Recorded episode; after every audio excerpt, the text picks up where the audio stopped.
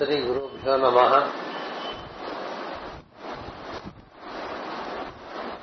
గురు సాన్నిధ్యంలో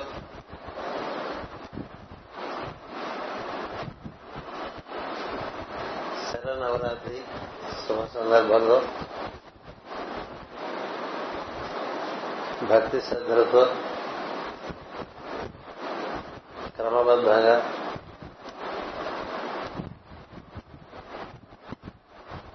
చైతన్యమూర్తి అయినటువంటి అమ్మవారిని ఆరాధించుకున్నటువంటి సోదర సోదరి మనందరికీ కూడా నా హృదయపూర్వకమైన శుభాకాంక్షలు. అకుంఠితమైనటువంటి దీక్షతో శ్రద్ధతో భక్తితో క్రమశిక్షణతో దశాబ్దాల పాటు ఈ విధంగా కార్యక్రమాలు నిర్వర్తిస్తున్నటువంటి పూజలు డాక్టర్ కెఎస్ శాస్త్రి గారికి నా నమస్కారము. గురుముఖంగా మనకి విద్య అంతా కూడా చక్కగా సిద్ధిస్తుంది గురు సాన్నిధ్యంలో మనకి తెలియకే లోపల నుంచి అనేకమైనటువంటి శుభంకరమైనటువంటి భావములు కలుగుతుంటాయి వాటిని అనుసరిస్తుంటే క్రమంగా మనలో సంస్కృతి పరంగా సంస్కార పరంగా చాలా ఉన్నతి కలుగుతుంది అలా కలిగినప్పుడు మనకి పూజల్లో అనుభూతి దర్శనము రకరకాల కాంతి దర్శనము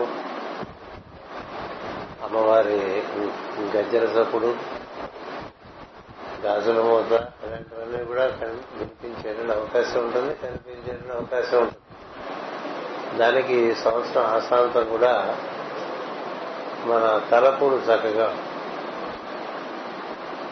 తలుపులమ్మ తల్లి అంటూ ఉంటాం కదా మతాలు తల్లి అంటే సరస్వతి సరైన తలపు మనకి లభిస్తే అది మనం చక్కని భావంగా అందుకుని దాన్ని ఆచరణలో పెట్టి ప్రయత్నం చేయాలి. అది ఒక సద్గురువు సాన్నిధ్యంలో చాలా సులభంగా జరుగుతుంది సద్గురువు ఎలాంటి వారంటే పాలల్లో తోడు పెట్టినటువంటి ఆ తోడు తీస్తే పాలు పెరుగు. తోడు ఉంటే క్రమంగా పాలు పెరుగైపోతాయి. పెరుగైతే ఏడు గొప్పతనం ఉంటే పాలల్లే అలా అతి చలనం లేక స్థిరంగా కదా గట్టి పెరుగుతుందా? పాలు పలుసరం నీతి వలె అందుకని స్థిరపడాలి ప్రజ్ఞ. స్థిరపడితే దాన్ని బాగా మనం మదనం చేసుకుంటే మనలో అనుభూతిగా వినము. మనకు కలిగేటువంటి ఆ స్థితిని ఆ మృదువైనటువంటి స్థితిని మనం ఒక దివ్యకారానికి సమర్పణ చేసుకోవచ్చు. సమర్పణ చేసుకుని అదే సమస్తంగా జీవిస్తూ ఇప్పుడు మీకు రోజు కనిపించేటువంటి గురువు గారు శాస్త్రి గారు ఆ విధంగా ఆ రకాలైనటువంటి వారి గురువు గారి సాన్నిధ్యంలో క్రమంగా అలా ఉంటూ భావాలు కలుగుతూ ఉంటే ఈ హోమియో వైద్యాలయాన్ని కేవలం హోమియో వైద్యాలయానికి పరిమితి చేయకుండా ఇక్కడి నుంచి బహువిధమైనటువంటి బహుముఖమైనటువంటి కార్యక్రమాలు నిర్వర్తిస్తూ ఎన్నో రకాలుగా ఎంతో మందికి ఇదే సంస్కారం కలిగే ప్రయత్నం చేస్తున్నారు. మనకి జరిగేది ఏంటంటే మనలో ఉదయం లేవంగానే తిరిగి వచ్చిందంటాం కదా. అంటే అమ్మవారు మనలో మేల్కాల్చడమే శివుడి నుంచి శక్తి లేచినట్టుగా పొద్దున్నే మన లోపల నుంచి మనం మేలు కాంచుతాం అలా మేలు కాంచితే తిరిగి వచ్చింది అంటారు ఒక రోజు మన సమయానికి ఎప్పుడు మేలుకున్నట్టుగా మేలు కాంచలేకపోతే తెలివి రాలేదు తెలివి అంటే అక్కడ అర్థం ఎరుక ఎరుక అని అర్థం. ఎరుకంటూ వస్తే అది ఇంకా ఆగదు. ఈ చైతన్యం అనేది చాలా మహాప్రవాహం. ఈ చైతన్య ప్రవాహం మనలో ముందు ఉద్యద్భావన సహస్రాభావన అవుతారు కదా. అలా మనలో మనకి అసలు ఒక కాంతి ఒక నిద్రపోతున్న వాడికన్నా మెరుపున్న వాడి వాళ్ళనే ముఖంలో కాంతి ఉంటుంది. కావాలంటే చూడొచ్చు. నిద్రపోతున్న ముఖం మెలుపుగా ఉన్న ముఖం మనకి తేడా తెలుస్తుంది. ఎందుకని? అమ్మ అక్కడ సాన్నిధ్యం ఇచ్చింది కాబట్టి. అలా మెలకు వచ్చిన తర్వాత మనలో అక్కడి నుంచి చైతన్య ప్రవాహం మూడు రకాల ప్రవాహంగా ప్రవహిస్తూ ఉంటుంది. అదే మనకి గంగా యమున సరస్వతి అంటూ ఉంటారు. గంగా యమున సరస్వతి అంటారు ఇడ పింగళ సుషుమ్న అంటారు. ఇచ్ఛ జ్ఞాన క్రియశక్తులు అంటారు. మూడు అన్ని మూడే. ఆవిడ త్రిగుణాంబక త్రికోణగా అన్ని మూడుగా ప్రవహిస్తూ ఉంటుంది. అందులో మధ్యస్థమైన పాయ అది సత్వగుణంగా ఉంటుంది. ఇది తెల్లగా సత్వగుణంకి అటు ఇటుగా రజస్సు తమస్సు. అంటే మనం లేచి లేవగానే మనలో సత్వగుణం బాగా పెంచుకోవాలి. రజస్తమస్సులు అంటే రావణ కుంభకర్ణం లాంటి వాడు. రావణుడు ఎంతసేపు హడావడిగా పడిపోతూ ఉంటాడు ఏదో సాధించేయాలని తపన చేస్తూ ఉంటాడు. కుంభకర్ణం నిద్రపోతూ ఉంటాడు. మనలో కూడా పొద్దున్నే లేచిన తర్వాత మళ్ళీ పడుకుందాం అనుకునేవాడు చాలా మంది ఉంటారు. ఒక్కసారి మెలకు వచ్చిన తర్వాత మళ్ళీ పడుకునేవాడు బద్దకస్తులే కదా? అంటే ఏంటి? తమో గుణం ప్రవహిస్తుంది. నిద్ర పట్టదు లేవాడు. ఒకసారి మెలకు వచ్చిన తర్వాత నిద్రపట్టే ప్రశ్న ఉండదు. ఎందుకంటే నిద్రలోకి వెళ్ళటం కానీ నిద్రలోంచి రావటం కానీ అమ్మ చేతిలో అంటే నిద్ర లేచిన తర్వాత మనం ఏం చేయాలి? బద్ధకంగా ఉండకూడదు. అని తెలిసినప్పుడు ఏదో ఒకటి చేయకూడదు. ఏదో ఒకటి చేస్తే అది రజస్సు. అందుకని మన పెద్దలు మనకి లేచి లేవగానే ఈ శుద్ధమైనటువంటి చైతన్యాన్ని ఆరాధన చేసుకో ముందని చెప్పారు. ఎందుకంటే మనకు మూడు కావాలి మూడు ప్రవాహాలు కావాలి. మనకి విశ్రాంతి కావాలంటే తమస్సు కావాలి. చక్కగా చురుకుగా పనిచేయాలంటే రజస్సు కావాలి. ఈ రెండు కూడా ఈ సత్వానికి లోపడి జరుగుతుంది. అలా కాకపోతే ఏమవుతుంది సాయంత్రం వేసరి ప్రవాహాలు అడ్డగిడ్డగా వెళ్ళిపోయి మనలో చైతన్య ప్రవాహం అంతా కూడా ఒక రకంగా వృధా అయిపోతూ ఉంటుంది. వృధా అయిపోతుంది. అందుకనే సాయంత్రం వేసరికి బాగా నీరసపడిపోతూ ఉంటాం కదా. కళ్ళు మూత పడిపోతూ ఉంటాయి. తొమ్మిదింటి నుంచి ఎప్పుడు పడుకుందామా అని చూస్తూ ఉంటాము. ఇవన్నీ ఎందుకు దొరుకుతాయంటే రజస్తమస్సులు బాగా ఉంటే అలసట తొందరగా వచ్చేస్తుంది. సత్వంలో ఉంటే అంత సులభంగా అలసట రాదు. అలాంటి వాళ్ళ నుంచి చాలా ఎక్కువ ప్రయోజనకరమైన కార్యక్రమాలు జరుగుతుంటాయి. అందుకనే మనకి రావణుడు కుంభకర్ణుడితో పాటు విభీషణుడు కూడా ఇచ్చారు. కదా విభీషణుడు దైవచంద్రం కలిగిన వాడు. రావణుడికి దైవచంద్రం ఉన్నా అదంతా చాలా ఆడంబరం గొప్ప హడావిడి ఉంటుంది అక్కడ. విభీషణుడు అంత భక్తుడుగానే బయటికి తెలియదు అది నిర్మలమైన చలయేలాగా ప్రవహిస్తూ ఉంటుంది. అందుకనే ఈ ముగ్గురు అన్నదమ్ముల్లో విభీషణుడే రాముడి దగ్గర చేరగలుగుతాడు. విభీషణుడే సభలో హనుమంతుడు మాట్లాడుతున్నప్పుడు కుంభకర్ణుడు నిద్రపోతాడు కాబట్టి ఏమైందో మామూలుగా మన సభల్లో కూడా ఒక ప్రవచనం చెప్తూ ఉంటే నిద్రపోయే వాళ్ళు ఉంటారు. అంటే వాళ్ళు ఇప్పుడప్పుడే తెలియని విషయం కాదు. సో విన్న ఆచరించిన వాడు రావణుడు. విని హనుమంతుడు చెప్పింది విని అభిభీషణుడికి అర్థమైపోతుంది. అర్థమైపోయి రావణుడికి రుచించినది మిగతా అసురుడెవ్వరికి రుచించినది హనుమంతుని మాట విభీషణుడికే రుచించి అటు పైన శరణాగతి రాముని శరణాగతిలో వచ్చేస్తాడు విభీషణుడు కదా? అలా ఒక సద్గురువు సత్కార్యం చేసిన ఒక మంచి మాట చెప్పిన హనుమంతుడు సద్గురువు. ఆయన మూడు లోకాలను పూజింపబడేటువంటి సద్గురువు. అది సర్వమైనటువంటి దేవతా ప్రక్రియలన్నీ అందులో నిండి ఉన్నాయి. ఆయన వచ్చి రావడానికి చెప్తాడు. చేస్తున్నది తప్పు ఇలా కాదు ఇలా చేసుకోవాలి. అట్లా మనకి గురువు గారు కూడా ఎలా చేసుకోవాలి ఏం చేసుకోవాలి చెప్తూ ఉంటారు. ఎందుకు చెప్తుంటారంటే వాళ్ళు అవన్నీ ఆచరించారు కాబట్టి ఆచరించిన వాడు చెప్పేదానికి ఆచరించక చెప్పే వాళ్ళకి చాలా ఆచరించకుండా చెప్తే ఆ మాటకు విలువ రాదు. ఆచరించి చెప్తే మాటకు విలువ వస్తుంది. అలా ఎన్నో సంవత్సరాలుగా ఈ కార్యక్రమాలు ఈ హోమిడి వైద్యం కావచ్చు పూజాది కార్యక్రమాలు కావచ్చు అన్నదానం కావచ్చు వస్త్రదానం కావచ్చు ఎక్కడైనా ఆపదలు వచ్చినప్పుడు అక్కడికి తీసుకెళ్ళి అన్నము బట్టలు అన్ని పంచడం కావచ్చు చాలా కార్యక్రమాలు చేస్తారు. హోమియో డిస్పెన్సరీ మనకు చాలా ఉన్నాయి జగత్తు పెట్టారు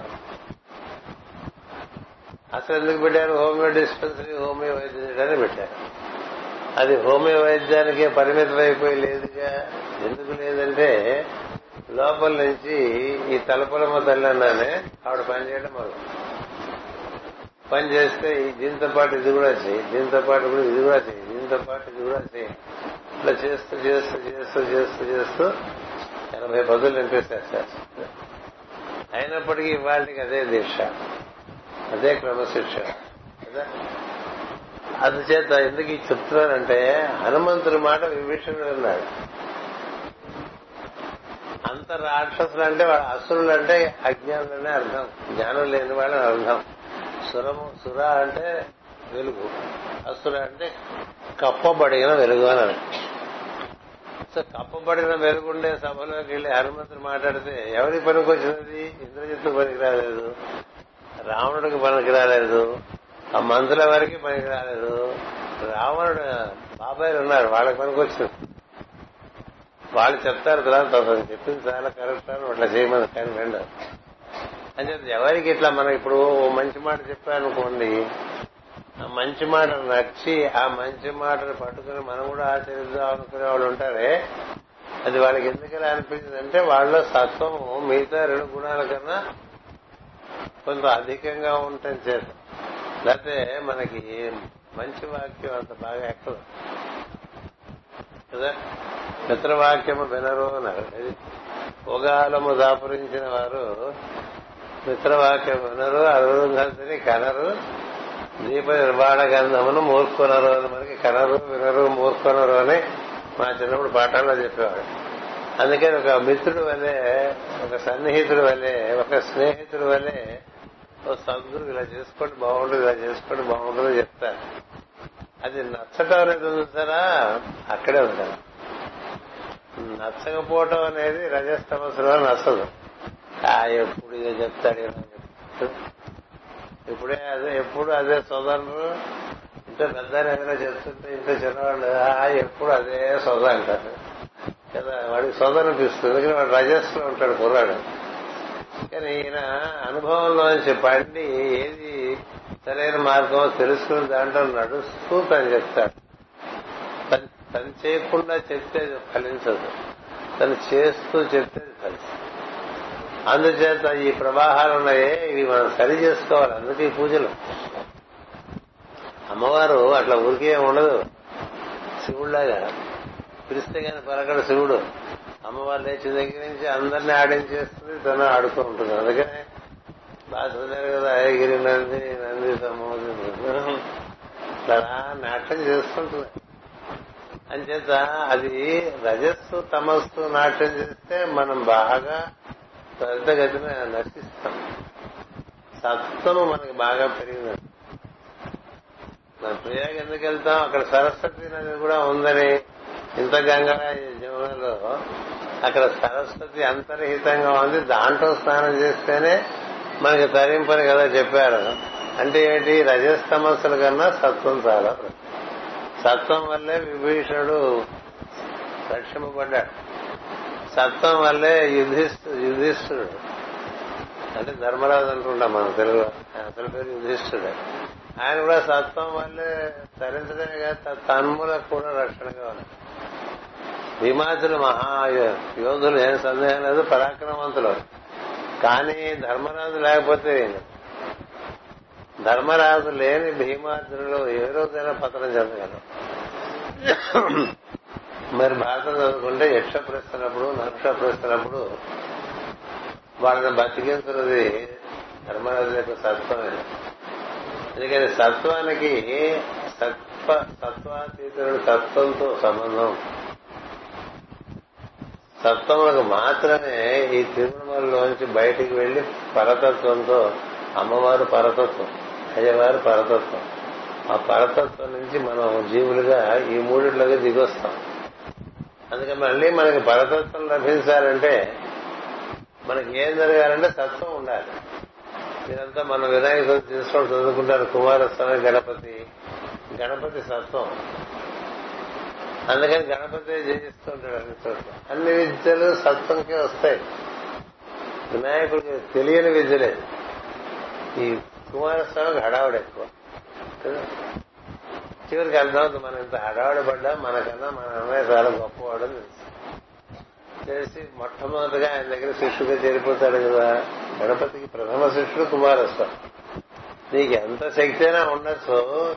కానీ పరతత్వంతో కూడి ఉన్నవాడి ముందు మిగతాడు ఎవరు పనిచేయాలి అందుచేత ఈ సత్వగుణం మనకి ప్రధానంగా ఈ సరస్వతి పూజ నాడు మనం కలవడానికి ఉద్దేశం ఉపన్యాసం కూడా ఈరోజు చెప్పుకుంటున్న ఉద్దేశం ఏంటంటే సత్వమును బాగా పెంచి శుద్ధ చైతన్యాన్ని చేరుకోవచ్చు. లేకపోతే రజస్సు తమస్సు రజస్సు తమస్సు. తమస్సు విశ్రాంతి తీసుకోవడానికి కావాలి. నిద్ర పట్టాలనుకోండి తమస్సు కావాలి. నిద్ర పట్టకపోతే చిరాకు వచ్చేస్తుంది.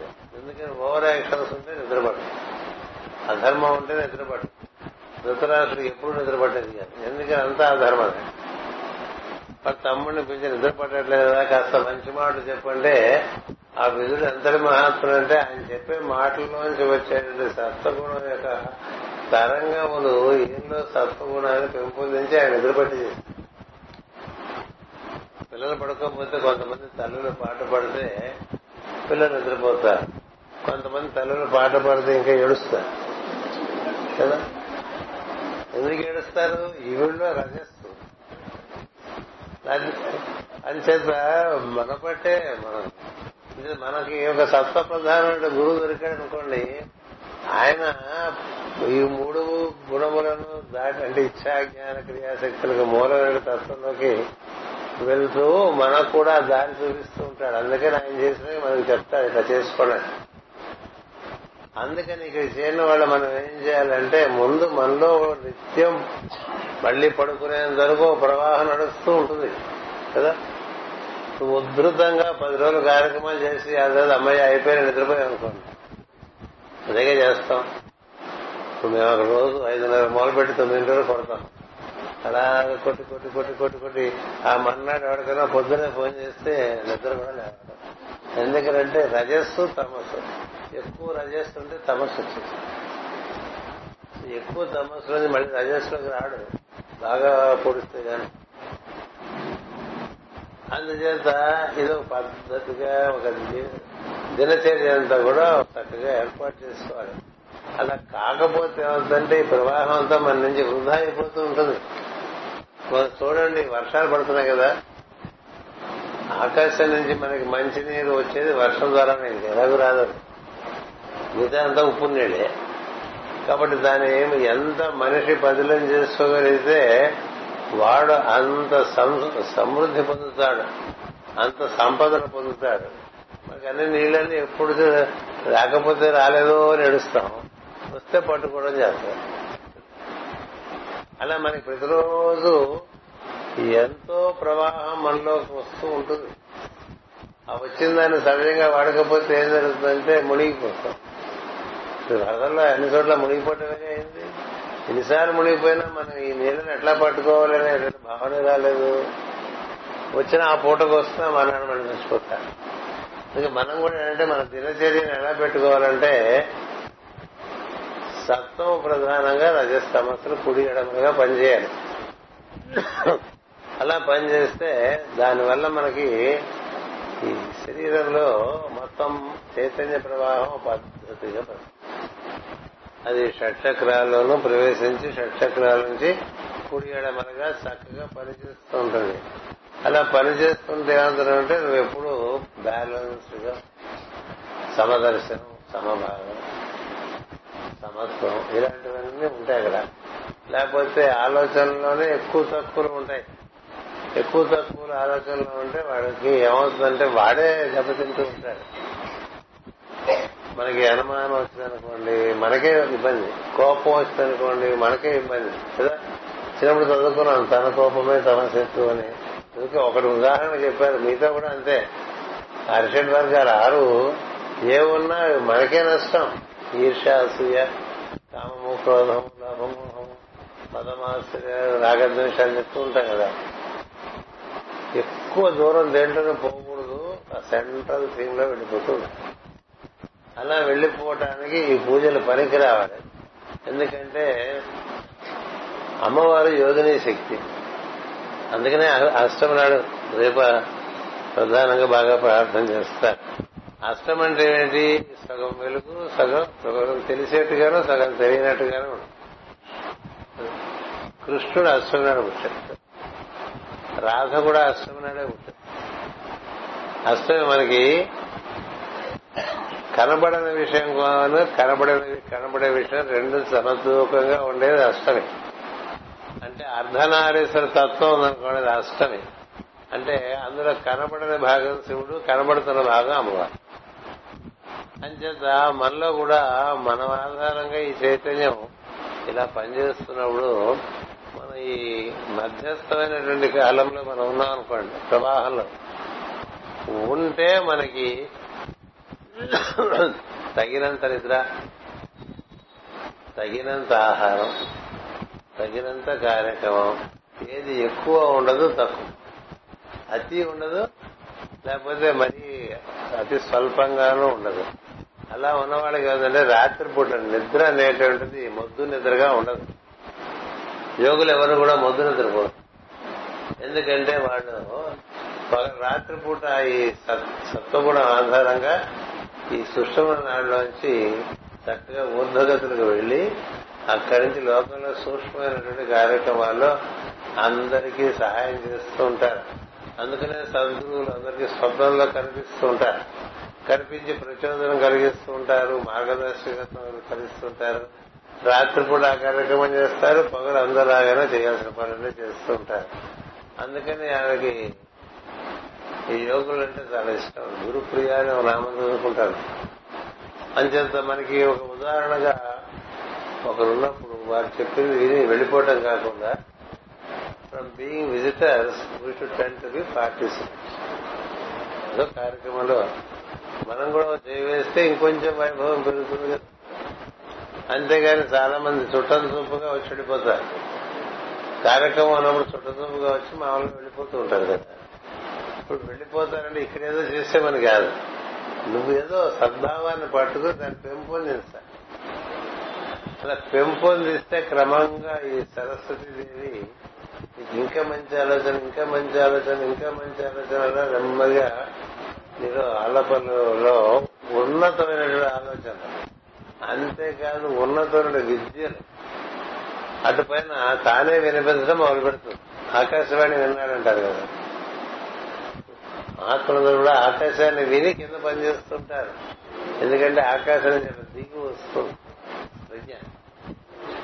అందుచేత నేను ఈ రోజున మనం చెప్పుకునే విషయం ఏంటంటే ముందు మనం మాట ద్వారా చాలా వెళ్ళిపోతుంది ప్రవాహం. మన మాటల ద్వారా పిచ్చి పిచ్చి మాటల ద్వారా ఎంతో ప్రవాహం వృధా అయిపోతుంది. ఆ మాటను చక్కగా నియమం చేసుకుంటే మనం ఇంట్లో నీళ్ళు చూడండి పారపోసుకోగా పైగా విశాఖపట్నంలో అసలు పారిపోస్తాం నీళ్ళు అనేది ఎప్పుడు విలువైన విషయంగానే ఉండిపోయింది కదా అంటే నీళ్ళు పారబోసుకుంటామా? అట్లాగే ఈ చైతన్య ప్రవాహం వాక్కు ద్వారా పాడు చేయదు వస్తానికే మాట్లాడు మంచి మాటే మాట్లాడు టంగ్ ఆఫ్ గుడ్ రిపోర్ట్ అంటారు టంగ్ ఆఫ్ గుడ్ రిపోర్ట్. అంటే మంచి విషయాలు చెప్తుంది ఇతర విషయాలు మాట్లాడక అప్పుడు మంచి ఆలోచనలు వస్తాయి. అందుకని ముందు వాక్కు చక్కగా నియమం చేస్తామని చెప్తారు అందరికీ. వీళ్ళ స్వభావంగానే ఇక్కడే బెల బెల బెల బెల బెల బెల మాట్లాడేస్తారు కదా. వస్తుంది కదా అదేంటి ఎందుకు అవసరం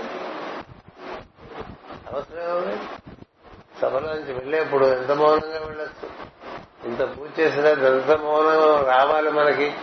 ఎవరికి మాట్లాడబుద్ధి కాదు. మామూలుగా బాగా పూజ మంచి అనుభూతి కలిగితే ఇంకా ఆ రోజు ఎవరితో మాట్లాడాలి పిచ్చి మాటలు మాట్లాడాలనిపించదు అలా చేసుకుంటే ఏమవుతుందంటే అప్పుడు మీకు లోపల క్రమంగా ఈ మాట ఈ కట్టుబాటు అవడం చేత అప్పుడు లోపల నీకు ఈ మాట పుట్టే చోటు అది వెళ్తాం మాట పుట్టే చోటు హృదయం. అక్కడ మనకి మామూలుగా ఈ హృదయం అందరికీ చిత్త వృత్తులు బాగా ఆడించేస్తూ ఉంటాయి. ఏవో వచ్చేస్తే ఆలోచనలన్నీ మనసులని. ఈ ఆలోచనలన్నీ కూడా అట్లా డోలాయమానంగా ఉంటాయి. మన ఇది తీసుకెళ్ళే ఒక ఆలోచన అటు తీసుకెళ్ళే ఒక ఆలోచన ఇంకో చోట తీసుకెళ్ళే ఆలోచన. అందుకని ఆలోచనలు ఎక్కువైపోతేనే అలా వింటూ వింటూనే కదా ఎందుకనంటే చాలా ఎక్కువ ఓవర్ యాక్టివ్గా పనిచేస్తుంటుంది ఆ మైండ్. పడుకుందాం అనుకోడైనా వచ్చేస్తుంది ఎందుకంటే అలసిపోయాడు. ఎందుకని తనలో ఉండే ఆలోచన వల్ల? అందుకని ఇట్లా డోలాయమానంగా భావాలు కలుగుతుంది కదా? ఆ భావాలన్నింటినీ సంహరించడానికి లక్ష్మీదేవిని ఇచ్చారు మీరు చదువుకుంటారు నమస్తే మహామాయే అని అందరూ చదువుకుంటూ డోలాసుర కదా? డోలాసురుడిని ఆవిడే చంపేసేది ఎవరా డోలాసురుడు అంటే అలా డోలాయమానంగా నీలో కలిగే భావాలే. అందుకని లక్ష్మీదేవి ఏం చేస్తుంది? ఆ స్తోత్రంలో నమస్తేస్తూ గరుడారూఢే అంటారు గరుత్మంతుడు ఎక్కువ వస్తుందండి. అంటే వాళ్ళు ఆయన కారేసుకొచ్చేసాడు అంతేగా గరుత్మంతుడు మహావిష్ణు వాహనం అది వేసుకొచ్చేస్తుంటా. ఎవరికి వాంగ్నియమం ఉండేవాడు. వస్తే ఏం జరుగుతుంది లోపల నీకు ఎప్పుడైతే వాంగు నియమం బాగా వస్తుందో అప్పుడు నీకు లోపల ఉండేటువంటి ఇది మనకు నిత్యం జరుగుతున్నటువంటి శ్వాస ఉంది చూసారా? ఈ శ్వాస మూలంలో కంటానికి వీలు పడుతుంది వీలు పడితే అప్పుడు ఈ అక్కడ మనం ఉండడం మొదలు పెడితే అక్కడ మనకి ఇలా స్పందనంగా హృదయంలో పనిచేస్తున్నటువంటి ప్రజ్ఞే గరుత్మంతుడు. ఆ గరుత్మంతుడు మనం ఏం తీసుకెళ్తారంటే ఈ అమ్మవారి ఆశీర్వచనంగా మనకి అలా పైకి తీసుకెళ్తే పాలవాలి చేరామనుకోండి అప్పుడు మనం అష్టమికి చేరిపోయినట్టు ఇంకా ఆ పైన నవమి దశమి ఇవన్నీ ఇక్కడికి అంటే మనకి శివ సాహిత్యం శివ సాహిత్యం దైవ సాహిత్యం అంటుంటాం కదా. ఆ మార్గం అంతా అలా మనకి వైభవంగా అందిస్తుంది. అంటే చక్కని వైభవపేతంగా ఉండేటువంటి సృష్టిని దర్శనం చేస్తూ అంతకు ముందు మనకి కనబడనివన్నీ కనబడేట్టుగా చేస్తుంది. చేసేట పైన మనకే లేదు సార్. సహస్రారాముజారు కూడా చదువుకోవటం కూడా మనం ఏం చేస్తామంటే విశుద్ధి నుంచి మూలాధారం వరకు వచ్చి మూలాధారం నుంచి ఆజ్ఞకు వచ్చి ఆజ్ఞ నుంచి సహస్రానికి వెళ్తాం మీరు లలిత సహస్రం చదువుకున్నాం. అందుకని ఈ ముగ్గురు అమ్మవార్ల ప్రవాహం మనం చక్కగా మనలో నిర్వర్తించుకోవాలి. నిర్వర్తించుకోవాలంటే పూజలు చేసినప్పుడు మనం పోగేసుకున్నది దాన్ని సవ్యంగా మన పద్ధతిలో పెట్టుకోవాలి అదేంటి? దినచర్య చక్కగా పెట్టుకోవాలి. ఈ సూర్యోదయానికి ముందే లేవటం కాలకృత్యాలని పూర్తి చేసుకోవటం మనకి ఇష్టమైన దైవంని గురువుని ఆరాధన చేసుకోవటం దానివల్ల మనలో సత్వం పెరుగుతుంది. అది రోజు చేయాలి. వాళ్ళు ఈ ఐదారు పది రోజులు విరివిగా చేసినా ఇది రోజు చేయాలి. అలా చేస్తే మనకి ఏమందంటే ముందు సత్వం మనలో ప్రిసైడ్ చేస్తున్న అధ్యక్షత వహిస్తే అప్పుడు ఏ పని ఎంతవరకు చేయొచ్చు ఇంకెప్పుడు ఆపచ్చు. ఇక దానిలో కూడా రేపు చూద్దామండి కదా? ఎప్పుడు ఉంటుంది పని. కానీ ఎక్కడ ఆపాలో తెలుస్తుంది. ఎప్పుడు విశ్రాంతి తీసుకోవాలో తెలుస్తుంది. ఎప్పుడు పని చేసుకోవాలో తెలుస్తుంది. ఎక్కువ అలసిపోకుండా ఉండటం జరుగుతుంది. ఇట్లా ఈ మూడు ప్రవాహాలని మనం ఈ మూడు శక్తులుగా ఈ మూడు శక్తులకి మూలమైనటువంటి మూలమంత్రాత్మిక అంటాం కదా ఆమె ఆరాధన చేస్తా ఇవంతా సరి చేసి పెట్టమ్మా అని. అవన్నీ ఓ సద్గురు తానే సరి చేయగలడు. అది గొప్పతనం సద్గురు యొక్క గొప్పతనం. ఎందుకంటే మనం మూల పురుషుడు మనకి మాస్టర్ సివి గారు ఉన్నారు. మీరు కళ్ళు మూసు కూర్చుంటే నేనే అడ్జస్ట్ చేసేస్తాను మూడు మీకుగా మీరు చేసుకోలేరు మీకు మీకు అవ్వదు నేను చేసి పెడతానన్నారు మామూలుగా ప్రార్థన సమయానికి అందరు రారు తర్వాత వస్తుంటారు. కదా? ప్రార్థన సమయానికి తర్వాత అమ్మవారి కుంకుమ పూజ ఎన్నింటికండి? ఆ టైంకి వచ్చేవాళ్ళు ఇట్లా ఉంటారు కదా. అందుచేత ఇవి అడ్జస్ట్ అవ్వాలి. అడ్జస్ట్ అయితే నీకు అనుభూతి అంతా అమ్మే ఇస్తుంది. పరిపూర్ణమైన అనుభూతినిచ్చి ఆ తర్వాత అయ్యవారి దగ్గర చేర్చేస్తాం పిల్లవాడిని తయారు చేసి తల్లి తండ్రికి అప్పచెప్పినట్టండి. అట్లా ఇదంతా ఆయన సంత ఆవిడ సంతానమే. ఈ సంతానాన్ని చక్కగా తీర్చిదిద్దే ఆయన కథ పార్వతీదేవి వినాయకుడు తయారు చేసి శివుడికి అప్పచెప్పేస్తాం. కుమారస్వామిని పెంచి ఆయనకే అప్పచెప్పారు కుమారస్వామిని చాలా మంది పెంచారు ఆయన పార్వతీ గారు. అందరిని పెంచితే చివరికి అప్పచెప్పింది వారికి శివుడు. ఎందుకని శివుడైతేనే అంత శుభంకరంగా వాళ్ళ ద్వారా పనులు చేయిస్తారు అంటే మనంతా ఆ విధంగా పరతత్వానికో గురుతత్వానికో ఆ విధంగా సమర్పణ చెందితే అప్పుడు మనం లోక ప్రసిద్ధంగా తయారు చేసుకునే పని వాళ్ళది. మన పని మనం ఇట్లా ఈ మూడింటిని సరి చేసుకున్నా అది ఆ సత్వంలో ఉంటానే ప్రయత్నం చేయాలి. అలా మొత్తం సంవత్సరం అంతా ఆ విధంగా సాధన జరగాలి. జరుగుతూ ఇలాంటి పర్వదినాల్లో కొంతమంది ఎక్కువ. దీని గురించినటువంటి భావం మనకి సిద్ధించడానికి కాలంలో ఒక చక్కని అమెరిక ఉంది. ఈ శరదృతు ఇట్లా మీరు మే మే- మే నెలలో ఇట్లా వైశాఖలో కూర్చోమని ఇట్లా కూర్చోలేదు. పారిపోతుండే. ఎంత ఫ్యాన్ ఏం చేసి ఈ శరదృతు అందుకని ఈ నెలలో ఆ అమ్మవారి యొక్క అనుగ్రహం మనకు బాగా కలగడానికి పూజలు చేసుకుంటున్నాం. ఇందులో మీరంతా పాల్గొంటాం అనేటువంటి ఆలోచన మీకు రావటం వల్ల కదా పాల్గొంటున్నారు. అంటే ఏంటి? మీరు ఇప్పటికే అందులో ఉన్నారు. దాన్ని పెంచుకో. మిగతా తగ్గించుకో. ఇది పెరిగితే అవి తగ్గిపోతాయి. అందుకని బాగా దివ్య భావన దివ్య కార్యక్రమాలు సద్గురువు చెప్పిన ఆదేశాల ఆచరణ ఇవన్నీ బాగా మనం పెంచుకుంటున్న కొద్దీ మనలో క్రమంగా చక్కని మార్పు వస్తుంది. లేకపోతే అలాగే ఎక్కడ వేసిన గొంగళి ఎక్కడ ఉంటే ఉండిపోతుంది. పాతికేళ్ళు చేసినా ముప్పై ఏళ్ళు చేసినా అట్లాగే ఉన్నట్టు అంటే ఏంటంటే చేయవలసిన పద్ధతిలో చేయట్లేదు. అందుకని అలా చేసుకోవడం కోసం ఇట్లా మళ్ళీ గుర్తు తెచ్చుకోవడం కోసం ఇలాంటి సభలు కూడా అప్పుడప్పుడు